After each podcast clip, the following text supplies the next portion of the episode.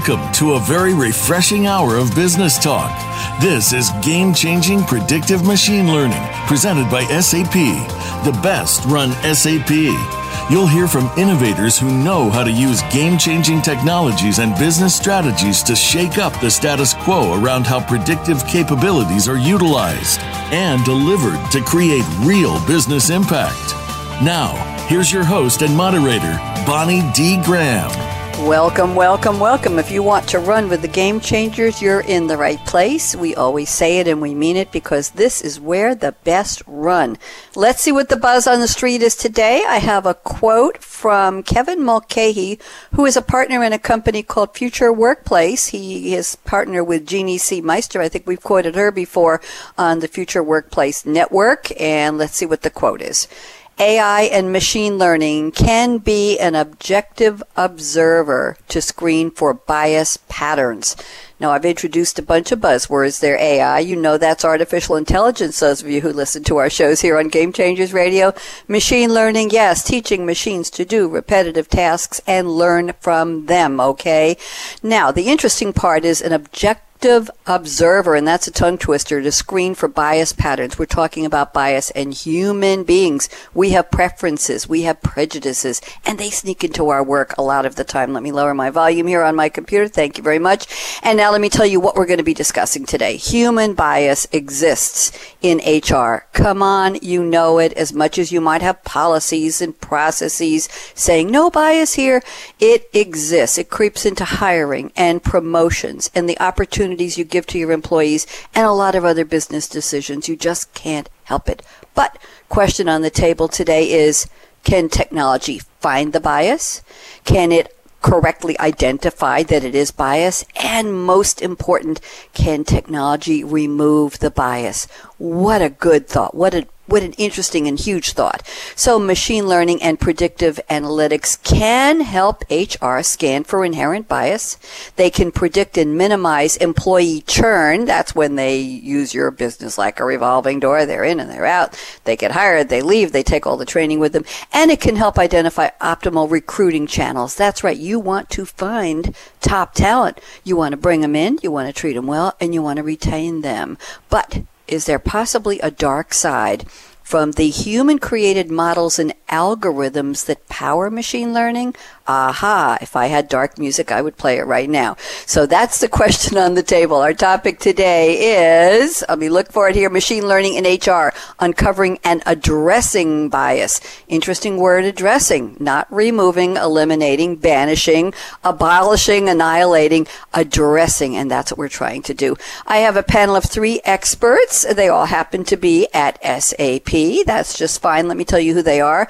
And in a moment, we'll be hearing from them. First up, I'm welcoming back Jeff Mills, Director of Solution Management at SAP Success Factors. Welcome back, Jeff. We're welcoming a newcomer. She is Erin Roberts, Professional Services Consultant at SAP Success Factors. Nice to have you on the show today, Erin Roberts. And John Skitka, Solution Marketing at SAP, who just happens to be the sponsor of this series and who works on getting the great topics and panelists we have here on Game Changing Predictive Machine Learning Radio. So welcome. I'm Bonnie D. Graham, as the gentleman said a few minutes ago. We're going to start at the part of the table where Jeff Mills is sitting, and Jeff has sent us a quote. Jeff, it's debatable whether the quote is a Chinese proverb or whether it was from Confucius. So I'm going to give a little background on Confucius, the Analects, and we'll go from there. Confucius, 551 to 479 BC. They counted backwards in those days. A Chinese teacher, editor, politician, philosopher of the spring and autumn period of Chinese history. He is traditionally credited with having authored or edited many of the Chinese classic texts, but modern scholars are cautious about attributing specific assertions to Confucius himself. I'm going to read the quote and we'll decide together. Jeff sent us the following. The man who removes a mountain begins by carrying away small stones. Jeff Mills, how are you? I'm doing very well, thank you. Thanks for joining us. Talk to me about this quote. I looked it up as a proverb and I kept seeing attributions to Confucius, which confused me because as I just read, many of the things people say he said he did not say or did not said. So it doesn't matter. Talk to me about how the quote relates to our topic. Yeah. Feels like other great thinkers like Einstein, right? Absolutely. So, um, but uh, yeah, I mean, it, the I, I like it because it, it just kind of takes a sense of pragmatism to things, which is, you know, if you want to end up doing something great and something grand in the end, you have to start somewhere small. Um, and I think as it, you know, relates to today's topic is, um, I think a lot of people try and think that, you know, machine learning and artificial intelligence is the, the savior or the ender of all. Um, and I, I don't think that's necessarily the case. I think, you know, taken in small, small doses and thought about uh, in a very thoughtful way, uh, you can start making uh, real impact and eventually get to a point where you're doing great and amazing things. But you know, you gotta you gotta start somewhere and somewhere that you know and something that you know that you can tackle.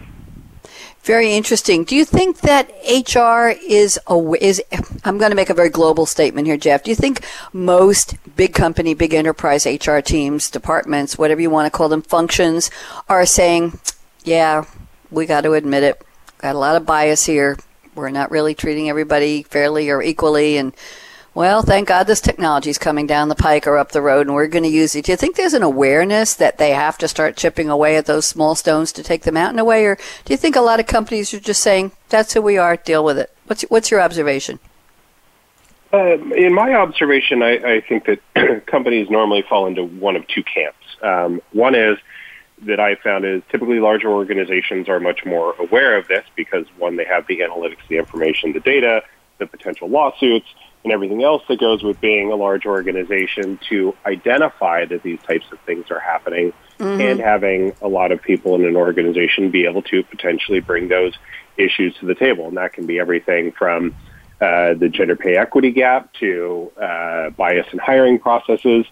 Uh, that's sort of the first camp. And then I think the second camp is, well, we don't have those issues and in, in kind of turning a blind eye to it um, because specifically someone hasn't called them out, um, or or they just have thought that that is maybe a, a one-off scenario that is not necessarily uh, true across the organization, and, and I, I don't think have taken it within themselves to to look inward um, to see are there other potential issues or are there things that maybe we just aren't identifying them because they're hard, they're difficult, and they're they're not glamorous uh, topics for people to be talking about.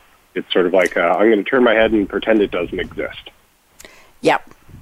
Sweeping under the rug, looking the other way, right, Jeff? doing doing what you need to do to yeah, pretend exactly. it's not there. Exactly. Thank you very much. And and the fact that we're talking about it here on this show, and we have a series called "Changing the Game with HR," we discuss it on that series as well. So it it is probably going to be an eye opener to a lot of people who've just been doing it same old, same old, and not even aware that the biases are there. That's what we do. That's who we are. Well, you got bias in there. Thank you very much, Jeff. Good intro to our topic. And now let's go to our newcomer today, Erin Roberts. Erin Erin has sent us a quote from, I'm going to mention the name of an author most of you probably don't know or don't remember, L.M. Montgomery. It's Lucy Maud Montgomery. She wrote a book called Anne of Green Gables. It's a 1908 novel. She, Lucy, Lucy Maud Montgomery did publish as L period M period Montgomery. It's considered a classic children's novel since the mid 20th century. Very interesting story. It has sold more than 50 million copies and been translated into at least 36 languages. She wrote sequels. There are authorized sequels. There's an authorized prequel. Her book is taught to school children around the world. They made TV movies, action movies, live TV, live action, made for TV. They've done musicals and plays about it. And what was so interesting was it talks about the adventures of Anne Shirley, Anne of Green Gables, an 11 year old orphan who is mistakenly sent to two middle aged siblings, Matthew and Marilla Cuthbert. They wanted a boy to adopt to help them work on their farm in a certain town on Prince Edward Island. And the novel is about how Anne makes her way through life with the Cuthberts, how she gets through school and in the town. So Anne of Green Gables. Here is the quote. You know, I'll get to it eventually, Erin Roberts. Here's the quote. Uh, speaking to Anne is speaking to Marilla, who is the sister who adopted her. Marilla, isn't it nice to think that tomorrow is a new day with no mistakes in it yet. What a great quote. Erin Roberts, how are you? I'm doing great, Bonnie. Thank you. Love the quote. Talk to me. It reminds me of an Oprah quote, something about a New Year's. I think she says we get to start with a clean slate every New Year's. Haha. Uh, something without the haha. That was mine. Talk to me. Are you a fan of L.M. Montgomery, do you have a copy of Anne of Green Gables? And how in the world did you find this quote? I have a few copies of Anne of Green Gables. um, I'm a big fan of the series, um, both the books and the uh, TV and movie series. Um, still working myself to get my daughter um, on board with being a fan, but she's not buying it quite yet. but I've got some time. Okay, you do. Okay. well, 1908 is a little bit different because they yeah. weren't talking about right movies and phones and cars and mm-hmm. uh, and and cell phones and and the internet. So yeah, yeah that's going to be a little bit of a hard sell. So how does this relate to our topic today? We're talking about bias. Yeah, well, I think you know. Well, first of all, I mean, one of the reasons I I picked this quote it's it's one of my favorite quotes. I you know it's something I look at every day because it is in my office um, it's something it, you know I think it's it really sticks with me. Um, I think it fits with our topic topic today because organizations, you know, if they're working with machine learning or predictive analytics, or maybe they're not, um, take a chance. You know, see see what you can learn, see how it can enhance your organization. Um, you know, will they make mistakes? Probably. Mm-hmm. Um, hopefully, not serious mistakes. Um, but I think the quote reminds us that you know tomorrow is a new day, um, which which is a shame. There, I'm quoting another favorite book. Um, but you know, the point being that each day, you know, we can start fresh. We continue to learn something new. You know, putting our past mistakes behind us. You know, and I think we you know we might touch on this again later. But you know, I hope this quote really and it speaks to me about you know don't fear the possible mistakes, but let's move ahead and explore you know, what we can do with predictive analytics and machine learning. Thank you, Erin. And that reminds me of what I think is one of the mantras of design thinking we talk about on Game Changers from time to time fail fast, fail often but you learn yep. from your failures, right? You learn from your mistakes. We're teaching that to kids today. I think in back in the day, back in my day, and I don't know if anybody on this panel is old enough to remember that day, not my day anyway. Uh, you had to get it right. You know, you were you were looking at perfection, or at least close to 100% of anything. That was where you you strove to make everything 100% on your tests and on your report cards. Everything was straight A's at 100%.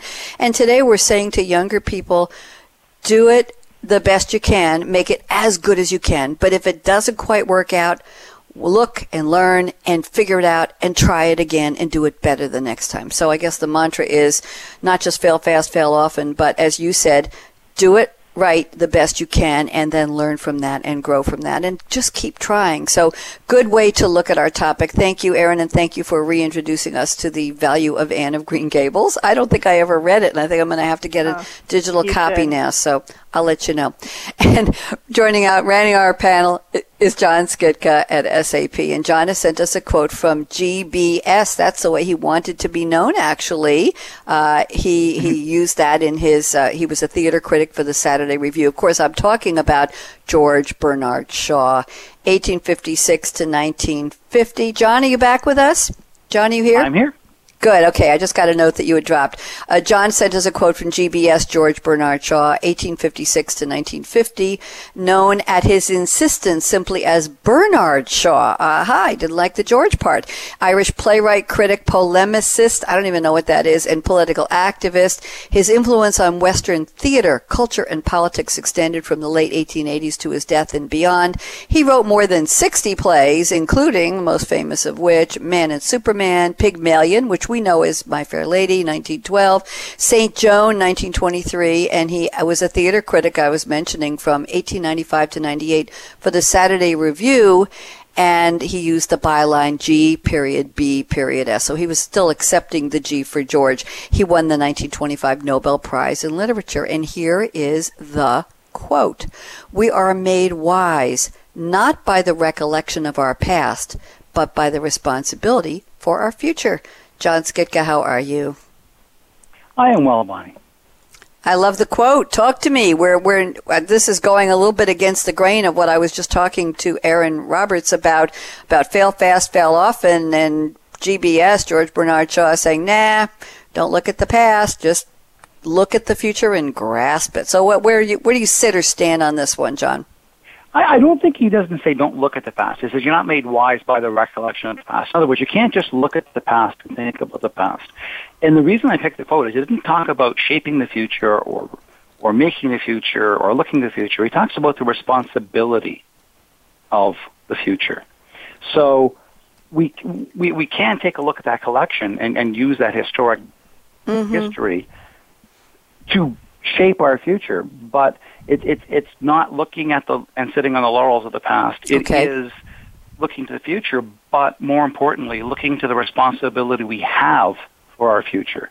So it's not just what is the you know the future can be amazing with. Well, no, no, no. Where is the social responsibility? Where is the responsibility to make it a better future and a better future for all? And I, I think really that's where this fits with HR. I was just going to bring up a, a, famous case here for Jeff and Erin to react to quickly before we get into the where are you today? What do you love to drink and what do you do in your role?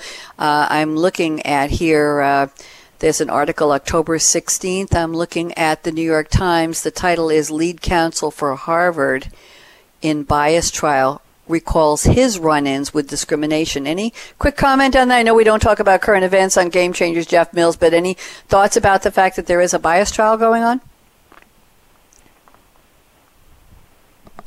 Jeff Mills? Um, not yet.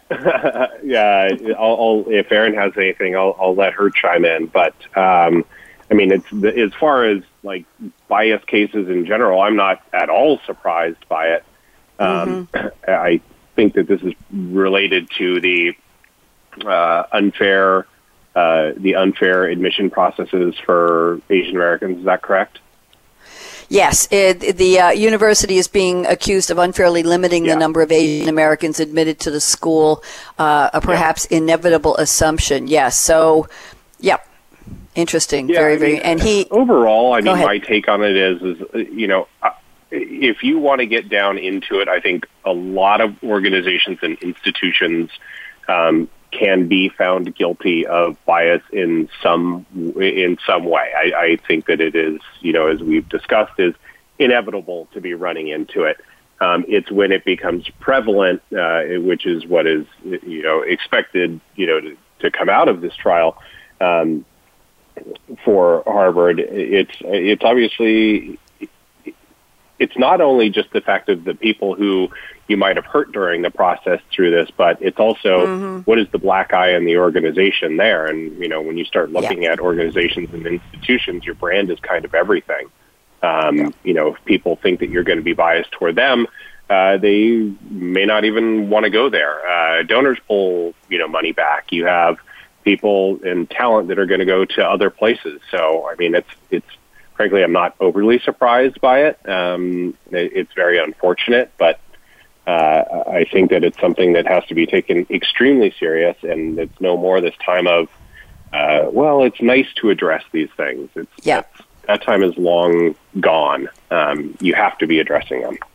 Thank you. And that goes to the second part of John's quote from George Bernard Shaw, the responsibility of our future. John, you're back. I'm going to go to you. We're just, I just pulled up the headline from the New York Times, October 16th on the bias trial, uh, yeah, questioning the Harvard policies. Anything you want to, I know we don't usually do current events on the show, but it, it seemed appropriate for the topic. So any comments it, from you? It is. And I, I think it's interesting because that bias can be conscious or un- unconscious. When, when you were talking yes. to Jeff about his quote earlier, he, he talked about, you know, sometimes it, it is a matter of turning heads or, or not us or kind of turning a blind eye. But sometimes it, it, it's not even that. Sometimes it really is a very unconscious bias. It, it, it's a bias that you, even if somebody said to you, list me all the biases, how we can uh, avoid them, it's not something you would think of. It's not something you identify as a bias. I mean, there's, there's an old parlor trick, and it actually still works, even mm-hmm. with um, the current generation because I've watched my grandchildren learn how to read. And it, in short, it basically there's mathematical formula gets down to the number four. Um, you pick uh, a country in Denmark or a country in Europe that starts with D, which is Denmark. D E. Name an elephant. Uh, name a, uh, an animal that starts with E. And people invariably in our culture say elephant. Mm-hmm. But I mean, you could have said elk, which is something that is uh, on menus these days in restaurants, uh, all the rage on cooking shows, and and so why do you say why is it so predictable that I can do this trick that I can read your mind? You're going to say elephant, and it's based on the fact of how we learn to read in our culture, and it's by flashcards, whether it's the cards I learned or the, on the iPad like my grandkids. Yes. But A is for Everybody Apple. says apple. Apple, is for sure. ball. Right. E is for elephant. So it, it, yet, if I did that, so I presume that A is for apple, B is for ball, E is for elephant. So everybody knows that. But if I did that with somebody who learned English as second language, or someone who didn't from our cultural pool um, outside of it who didn't learn via these flashcards, all of a sudden they have no idea what I'm talking about. But I don't even see that as a bias because to me it's so natural and so normal and so ingrained that how do unless somebody from the outside points that out, how do I even see it as a bias? So to me, this is where the biggest challenge we have is is how do we even identify the biases we don't know we have, and Yes. then use things to screen for this. And I'm hoping that AI and machine learning can be that unbiased outside eye. Isn't that interesting? And, and then we will talk about, and Erin, I'm going to get to you in a second. We, we will talk about, John, who the people are who were creating the algorithms and programming and coding these systems, these technologies, if any of our slash their biases creep into how they program these new processes. There's always that risk that you're bringing in what you think is right and what you think is natural. Erin Roberts, love to get your your quick thoughts on this, the article or anything we've just discussed. Well, I just want to say, John, that was fascinating. Um, as a great example of, of unconscious bias. Um, I'm really excited to hear that. I think you know, I think not a whole lot just on the on the the headline you saw. I think it's maybe just a sign of the times, right? As Yeah. as organizations, as you know, as Jeff said earlier, some organizations are aware and some are, are not yet. Um, and as they start to focus more on bias, um, you know, we're going to perhaps see more and more of that. Yeah, it, a funny story. My mom, who passed away a year ago at the age of 100, one month and 15 days, lived by herself in a big apartment building, not a facility, didn't have an aide, didn't have anything, just a housekeeper once every two weeks, insisted on her independence. But the, the, uh, Three towers. There are three towers of fairly high end living in, on Long Island, New York. And my mother told me that the board was trying to stop quote unquote old people from moving in and my mom was there for 25 years when she was 75 and up. And she told me that she hated to see the walkers and the motorized carts parked outside the restaurant because she didn't like living among old people.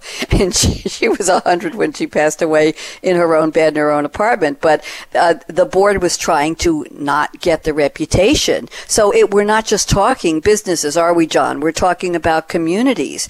We're talking about colleges. We're talking about where can AI and machine learning help to make policy decisions that are quote unquote best for the future and responsible. John, any quick comment on that? I know I threw threw a ringer in there, but any thoughts on that, John? I'm sure you do. I, I, I do, Bonnie, and I, I, I think you're right because we talk about responsibility for the future. We're starting with HR. We're starting. I mean, when you look at North America, it's one of the major factors in our life, uh, major influencers in, in, in, our, in our daily activities. Um, and it shapes us greatly. But you're right. We, we can start. We have to start someplace, but we can go beyond that, and we can start looking at, you know, bias in other areas and ways of screening for that bias. Uh, to me, HR is a really good place to start because Yes. it's a good test bed. There's a wealth of data already on that uh, that can be used. But you're right. We can expand beyond this as we shape that responsible future that is clear of bias, um, conscious or unconscious uh, across the entire social spectrum. Thank you very much. I appreciate that. Let's go around to Jeff Mills, and I'm going to get this back on track. Jeff, three questions for you. Number one, where in the world are you today? Number two, what's your favorite drink that powers you? I'm looking at a photo of you. I assume it's a natural backdrop. It's a huge mountain, it looks like, with snow on the peak. And I'm wondering where you were. And the third question is, what do you do in your role at SAP Success Factors? Jeff Mills, go ahead. All right. Um, so I am in Portland, Oregon. Uh, it's actually sunny, which is kind of crazy, seeing that it's Yes. October. Um, the picture is actually from uh, Mürren, uh, Switzerland, which is outside of Lauterbrunnen, kind of up in the hills, and that was from doing some wonderful hiking uh, on a trip I took there a couple of years ago. Um, and then, as far as my role uh, within SAP Success Factors, uh, I focus on the talent acquisition side of the house. So, as it relates to this topic, um, you know, we have a lot of drive within the market, uh, within the industry, uh, around the use of artificial intelligence and machine learning, uh, the need for bias in the recruiting process, and uh, so I mean, there's this, this, topic could not be more relevant, uh, I think, than in almost any other part of HR. Uh, is it's you know being fueled by a ton of technology and technology advancements and startups and everything else. So uh, it's I'm really excited about what we're going to be talking about. Thank you. Did you give me your drink, Jeff Mills? I don't remember hearing what you love to drink when you were maybe when oh, you no. were in, oh, in Switzerland. Um, no, that's okay. It is a, it is a sunny day, so I think it's going to be a mai tai day. Ooh, so going back to a traditional, you know, tiki cocktail from 1944. Um, yes. And you and you, you want the recipe, don't you? I, I. I do. I do. I've looked it up already. You know that. I used to go to Trader Vic's and we used to order mai tai along with the the poo poo platter and the uh, bacon wrapped scallops. And oh my goodness gracious, such good food. Vic, uh, Trader Vic was a restaurant that was in all major cities. I think I went Yeah. to the Boston one, the New There's, York one, uh, the Seattle one. Yeah, so, so th- there's a lot of uh, variances of it, but it's basically an ounce of lime juice, an ounce of dark rum like Myers rum, a ounce of Martinique rum, uh, also known as agricole, uh, half ounce of orange curacao, a quarter ounce of orgeat, and a quarter ounce of just sugar syrup. So Oh, uh, a handful of things to go into it, but man, it is a delicious and tasty beverage. I remember it. My goodness, I'm looking at the official one, uh, the first one that came up at All Recipes. Cocktail based on rum, curacao, or orgeat syrup, and lime juice, associated with Polynesian style settings. And Mai Tai, which is M A I T A, and then the I is in quotes after, is the Tahitian word for. Do you know what the word's for, Jeff? What it stands for? Uh, I did at one point, but I don't remember it anymore. The word is good. It stands for good. Mai Tai is one word, but it became That's right. separated into two words and hyphenated or capitalized for the recipe. Thank you very much, and you can look it up on Wikipedia or liquor.com. That was interesting. I don't think we've ever had a Mai Tai here. I'm going to have to go get one this afternoon. Oh, Jeff, you devil, you. Erin Roberts, where are you in the world today? What do you love to drink, and what's your role at SAP Success Factors? I am in the unusually cold and wet Central Texas, specifically in San Antonio. Um, my role at SAP is um, a consultant for the SAP Success Factors products, uh, focusing on the reporting functionality. So, helping our customers uh, make the most of the reporting tools that we have available, which, you know, some of that would be making sure they can get that data out so they can play with predictive analytics and modeling. Aha. So, um, Good. What do I like to drink? Um, well, I'm drinking water today, just because I, you know, don't want to have to uh, cough. but uh, I don't Okay. usually love water. Um, I do flavor my water with Dasani or Mio drops because I don't like water. Um, and you know, a little flavor in it makes it help go a long way. It But, does. when uh, you're, if I- you're not drinking water, what's your real favorite? Yeah. Um, if well, if, during the day a diet coke, but hopefully tonight a homemade margarita. Ooh, what goes into your margarita? Uh, some nice tequila, some Cointreau, and some Roses Limeade. Very strong. It's actually more of a margaritini. Margaritini. Like I've never Yeah. heard that before. Thank you I learned it on a cruise ship. I made them teach it to me. Wow, you made them. I can see that now. Hello, I'm a paying customer. I want to know how you made that drink. I want to take the recipe Exactly. home with me, and thank you very much. I can see it now. I just sent a, a picture of the Mai Tai from uh, Jeff's drink to Aaron, our engineer, and I'll have to find a picture of what you're drinking as well. Thank you very much, Aaron. John Skitka, no competition here. What's your favorite drink? Where are you? And what are you up to these days? What I'm up to these days? Well, I'm in uh, Waterloo, Ontario, Canada, about uh, 40 miles uh, west of Toronto, Ontario, Canada, our largest city up here. Uh, still uh, working uh, at SAP, focused on machine learning and predictive analytics and the wonders and, and, and social good it can bring to the world. Um, What's in my cup? Lombard Old Masters blended Scotch. I mean, it's got to be five o'clock someplace in the world, and everybody else is having alcoholic drinks. Um, and it's kind of funny with all the, the hoopla around single cask, and everybody's into, um, you know, one of a kind, unique. You, you know, mm-hmm. people blended Scotch for a long time. There was a reason for it. It's like a good sherry or a good. I mean, you get a balance. You get so sometimes some, the blended Scotches are actually some of the better uh, Scotches because you do get a, a true balance and a true taste. It's something that is is is manufactured and made versus uh, um, just what you get uh, out of that particular batch. Very interesting. I'm looking at Lombard Old Masters here on the lombardscotchwhiskey.co.uk website, John, slash oldmasters, one word, dot html. Freemasons Whiskey, 92 points. Uh, the perfect nose to experience blindfolded. How else, they say, as the depth of the fruit and grain and their happy intermingling is astonishing. A few underripe gooseberries here. Light, graceful arrival with the early emphasis on the Speyside malt theme before some grain and oak kinks in. Finish pretty long with touches of cocoa through though the fresh malt lingers. A high quality blend that doesn't stint on the malt. The nose in particular is sublime. Does that sound about right, John? That sounds about right. Okay, well I hope I made it poetic enough. Please say yes. You definitely did. Thank you. You're very sweet. Okay, Erin. To your point, all they, they all they let me have on radio show days is water. I'm not allowed near caffeine, but I did go to a neighborhood coffee this morning before the first show, and I had a little bit of caffeine, but I think I'm handling it pretty well. Uh, and you can imagine why I'm not allowed to have caffeine. I'm here in Durham, North Carolina. The sky is, I have to tell you, half blue off in the distance, and nearer to me, it's a heavy cover of beautiful white fluffy clouds. So we have a, a multicolored sky today. We are going through a post summer temperature change here. We start out about 48 degrees at night and can go all the way up to 80 during the day.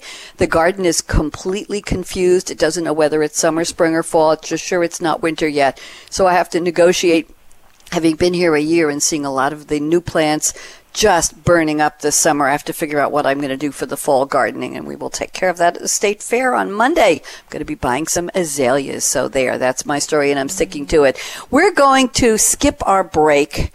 Lady and gentlemen, because we've had such a good conversation so far. John, I don't want to lose any time here. We're talking about a very important topic machine learning in HR, uncovering and addressing bias. And as I said at the opening, uncovering finding it, identifying it, naming it, describing it, and then addressing. We aren't saying that we can eliminate it, but we need to address it, and that may take a long process, a long time. My special guests are Jeff Mills and Erin Roberts. She spells her first name E-R-I-N at SAP Success Factors, and the sponsor of the series, John Skitka at SAP. So let's go take a look, Jeff Mills, at the statements you sent me about the topic before the show. Let me just quickly pick one here. Um, let's see. Uh, okay, I'm, I'm going to do a little historical look up here from something you said, Jeff Mills. You say the, the elimination of bias via machine learning is a great utilization of AI and ML, and frankly, I am surprised it took this long. Jeff Mills, let's get your point of view on this. Then I will invite Erin to comment and John, and then I'll pick a statement from Erin. We'll go around the table, and then one from John. So, Jeff Mills. Yeah. Um, so the reason why I think that it's important and talk about you know why it took so long and all that is, I mean my my perception of this is is that um, people are unpredictable uh, and also extremely predictable. Um, but you mm-hmm. know in the world of HR, it's a lot of unstructured data. There's a lot of uh, specific use cases.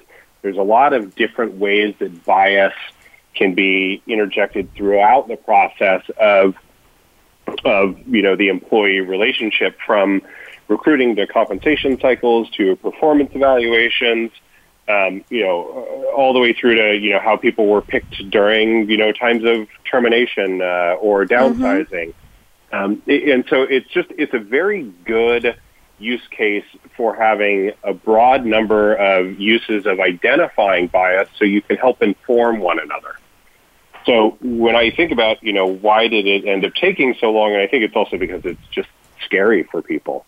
Um, it took them a long time to, I think, get to a point where they started to feel comfortable about using a machine to determine or impact a person's fate, thinking that, you know, things could go very, very poorly. But also it's because, you know, HR is not necessarily known as being the early adopters of technology um, and they're not seen as necessarily the drivers of uh, of revenue. So when you when those two uh, associations are made, it, it doesn't necessarily lead to HR being one of the first adopters of new technology. So uh, I, I'm glad Mm-hmm. that it's here, um, and I think that there's a lot of potential benefit for what can come from that. Um, but there's also a lot of things that can go wrong. And I'm sure we'll talk about it later. Um, but that's kind of my take on that. Thank you very much. Let's go quickly around the table. Erin Roberts, agree or disagree with Jeff's take on his perspective? What do you think?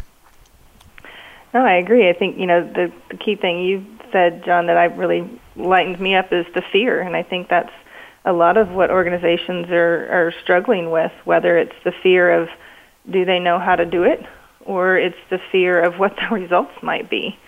Um, you know, and but people are unpredictable, as you said, and you know. I'm not an expert in marketing, but obviously people are, are really good at marketing and figuring out purchasing um, and, and predicting what people will buy and what they won't. Obviously, they make mistakes at times. So I think it's about time that you know HR does start to play in that space, and let's you know let's not rely on it 100% because of the unpredictability of, of people and free will. Um, but you know, let's take advantage of the masses of data that we now have um, in HR functions uh, across all organizations to try and see what we can do to you know, to help our businesses, um, whether it's retaining employees or, um, you know, um, making the right hiring decisions. Thank you, Erin. John Skitka, join us. What do you think? Yeah, I, I mean, I, I, I think it's true. I mean, one of the biggest problems is admitting you have a problem uh, for a number of reasons, especially in, in, in a company where our reputation and everything is there. And the last thing you want to do is bring up the fact you have a problem because other people might think less of you for it, rather than thinking more of you for understanding you have a problem and trying to address it. Um, and you know, I, I think there is a reluctance. We have, for the longest time, relied on people and instinct. And there are people who have their jobs solely because they have a good quote unquote instinct. Um, they're able to predict and, and think. And I think there's a reluctance to let go, to let something. I mean, it's always hard enough to let control go to begin with, but to let control go to a quote unquote non human uh, is a very difficult thing because you're taking the human out of it. Uh, humans Yeah. are no longer in control.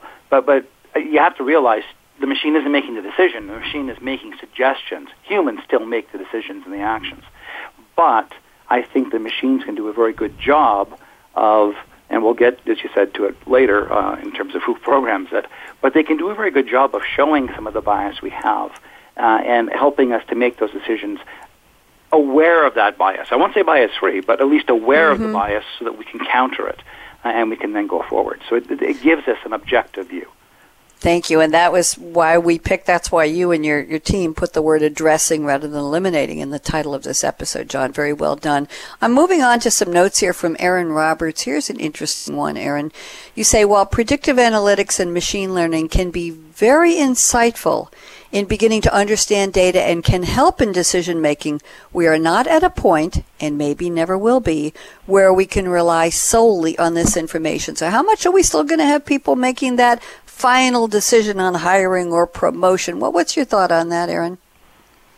Yeah, I think it's a good point to follow up from what John was saying. Um, You know, do we do we really want a world where machines are are actually making those decisions for us?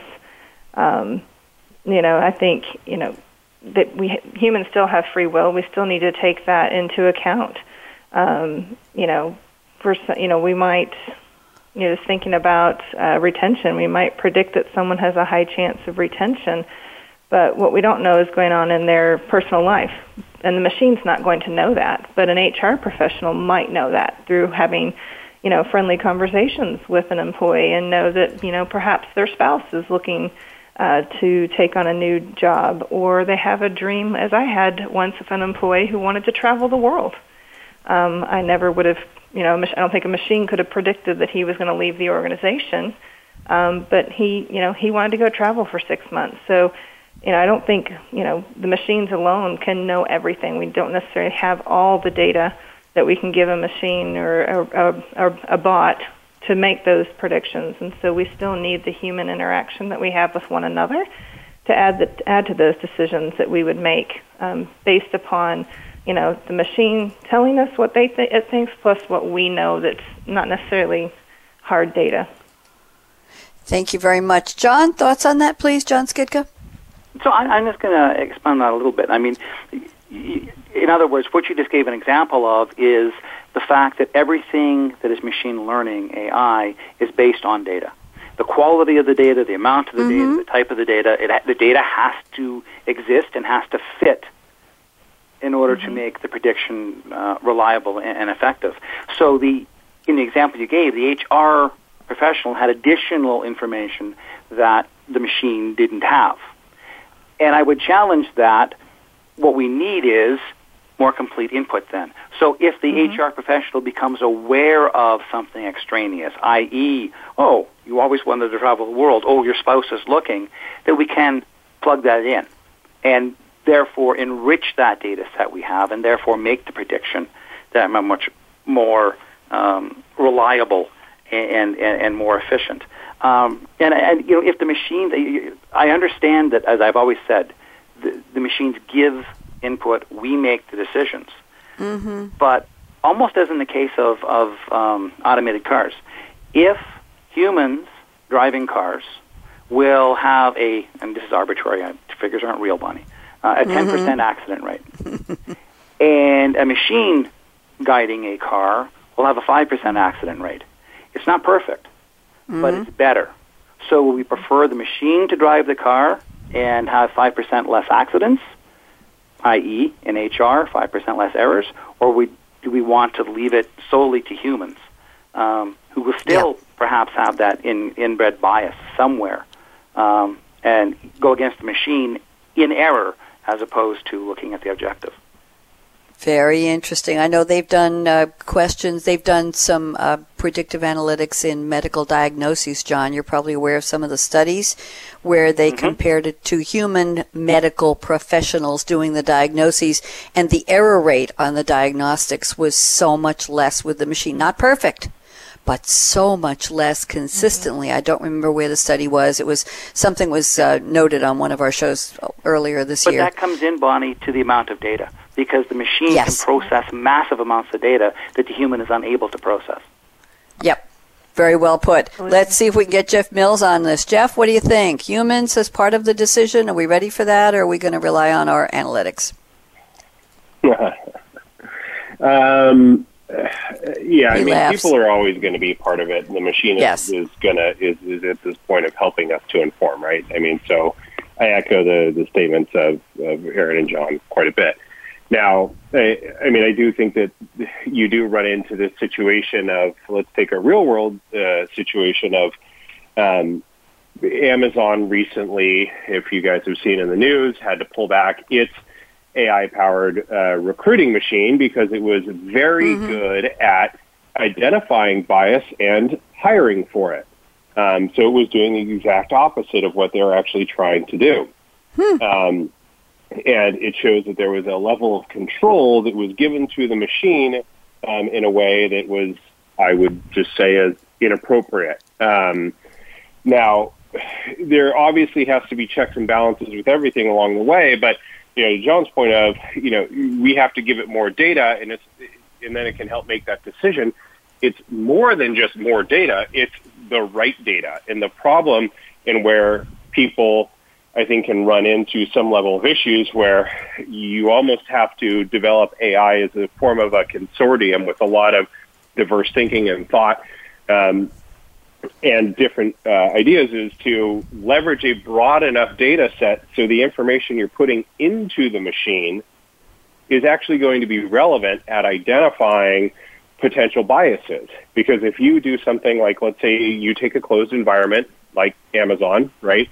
So mm-hmm. for their hiring, they base it off of the people that they hired in the past, which was predominantly male. So they built this AI to say, "Hey, help us find the right uh, the right people to work here." And lo and behold, it mostly came out male. So when you get into the situation where your data set is not broad enough and not encompassing enough, I think the machine in that sense can be a hindrance So whether it's the human or the machine, they both have their own sets of egos and bias. The machine just doesn't know it because it was trained that way, and the mm-hmm. people don't want to address it or may not think it's as big of an issue. So I think the two have to go hand in hand. I think you have to have um, a level of uh, human and machine in there to help inform decision making. But there's problems with both. I think, as, as you stated, right? It's not perfect, but I do think that uh, there, there's a different set of challenges when the machine is introduced. Thank you. All good reality checks. And I have to read one little statement here in Erin's note. She says, if your predictive analytics study doesn't provide jaw dropping results, don't give up. Keep digging. Thank you, Erin. That was very, very telling. John, we have just a couple of minutes here, believe it or not, three minutes until we start our predictions round. So I'm going to ask you, John Skitka, looking at your notes here and talking about making progress, easier digging a ditch, uh, using a backhoe than with a shovel. Uh, we strive for perfection. You already covered that. Humans err 12% of the time. Machine learning based systems only err 7% of the time. You can't go for perfect. You gotta, gotta keep moving along. So why don't we go with your last statement, John, and have you briefly explain it. You say analytics and machine learning paint a picture of the reality of a given point in time from a given data set. The challenge is to extrapolate a picture of the future, and we know the world is dynamically changing as we speak. So, John, what's the hope here? Maybe you want to, you want to turn this into your prediction, or do you want to just make a statement about it? I'll leave that up to you, John. How about I do both? Uh, okay. So basically, it really comes down to what we were just talking about, the data. In other words, the machine does a very good job of painting a picture at a point in time. I have historical data. And again, going back to my quote, we can recall the past, but that doesn't mean that we can build a responsible future because it tells me what things looked at like at that point in time from that given data set. The problem is extrapolating from that data set to what a future will be in a world where that data set is going to change and will change and probably change in random ways. Now, I'm saying that with human bias, the, the machine in 10 years may be able to do that. Um, but that's where I'll, I'll, turn this into that uh, prediction piece. I, I think that really what we're going to see going forward, whether it is here, whether it is in our home life, whether it is in our car, is, and then we'll all have our own Pip Boy uh, if you're in, into Fallout. Um, we'll all have our own personal assistant with us who knows us, knows what we do, knows where we're going, guides us, and has an ever growing data set with which it can get to know us and get to guide us. And that data will come from a number of places and points. But I think the true challenge is that getting, as Jeff mentioned, not just data, the right data, to be able to be able to drive that picture and that future, I think, really is what is key, uh, and and really is the the biggest challenge we have. Interesting. And and John, it all starts with the people who developed all this technology, and then if we go to machine learning, and the machines are gathering data and learning from their own learning experience, quote unquote, their own processes. How do how do humans get back into that process? I, I think addressing bias is really the exactly right word you picked for this episode title because we're we're never going to perfectly get rid of it. And people always want to be around people they know, they understand, they like, they want to spend their workday with, they want to interact with. So we're always going to have some of that. Was it people like us? Isn't that how companies were formed originally. They wanted people to work with them that they, they could get along with. Look at the amount of time we spend at work. I'm going to leave that sidebar alone. Jeff Mills, I'm ready for your prediction. I've got 60 seconds with your name on them, Jeff. Love to have you share what you think will change about this machine learning in HR, uncovering and addressing bias. Where will we be, Jeff? I don't know, between 2020 and 2025. You want to make a prediction? my, my take on this is that I mean, there's going to be a lot of learning and discovery that takes place, and I think there's going to be a lot of hurdles that people, you know, have to jump over over the coming years in the practical utilization of AI. So to the point of, you know, consortiums of, you know, uh, uh, uh, organizations that are building machine learning and rules and regulations and you know, proper usage of data or at least a number, there, there's going to have to be some level, I think, of checks and balances that eventually go into AI. That will probably come when it's used more in, in public sector settings. Um, but I think that there's going to have to be some level of checks and balances that go in and, and take place and learn from, you know, prior mistakes to protect us from mistakes that are being made. I mean, everyone is going to probably make a Terminator reference at some point, but um, you know, what it comes down to is we don't want to get into a situation where the machines are uh, essentially making decisions for us. And I, I think if we can put some additional protections in place, um, and especially as it deals with people, um, the better, you know, I think the better we're going to be in a better situation we're going to actually be in. Uh, because as soon as you start deal, you know, messing with people's lives and their ability to make money and mm-hmm. their ability to provide for families in a way that is determined potentially and ultimately by a machine, uh, there's going to be a lot of challenges I think that are are are ahead of people. And thank you, smart, Jeff. Smart AI is going to have to be uh, the leader there.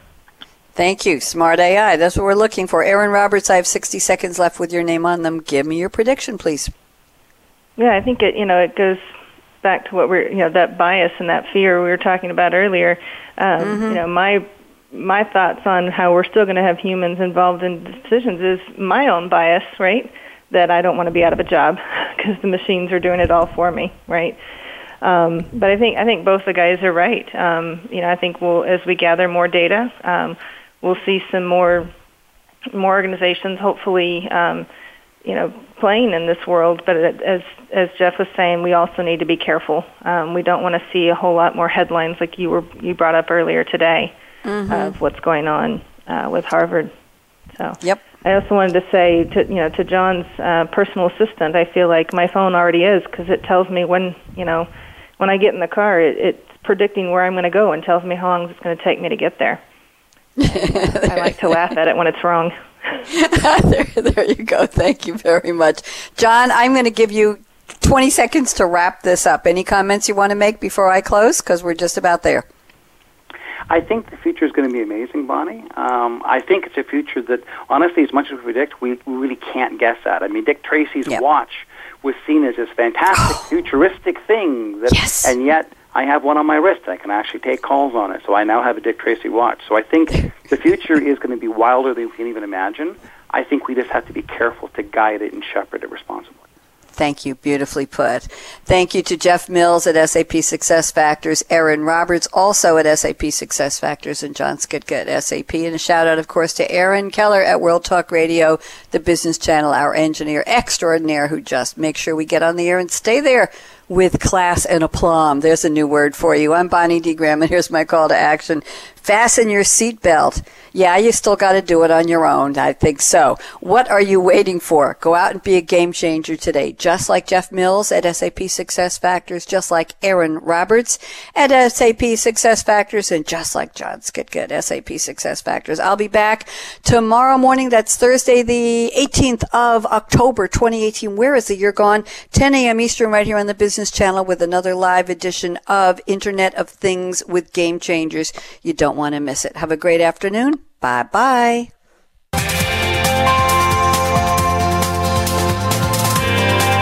Thanks again for tuning in to Game Changing Predictive Machine Learning, presented by SAP. The best run SAP. To keep the conversation going, tweet your questions and comments to Twitter hashtag SAPRADIO. Please join host Bonnie D. Graham again Wednesdays at 11 a.m. Pacific, 2 p.m. Eastern Time on the Business Channel.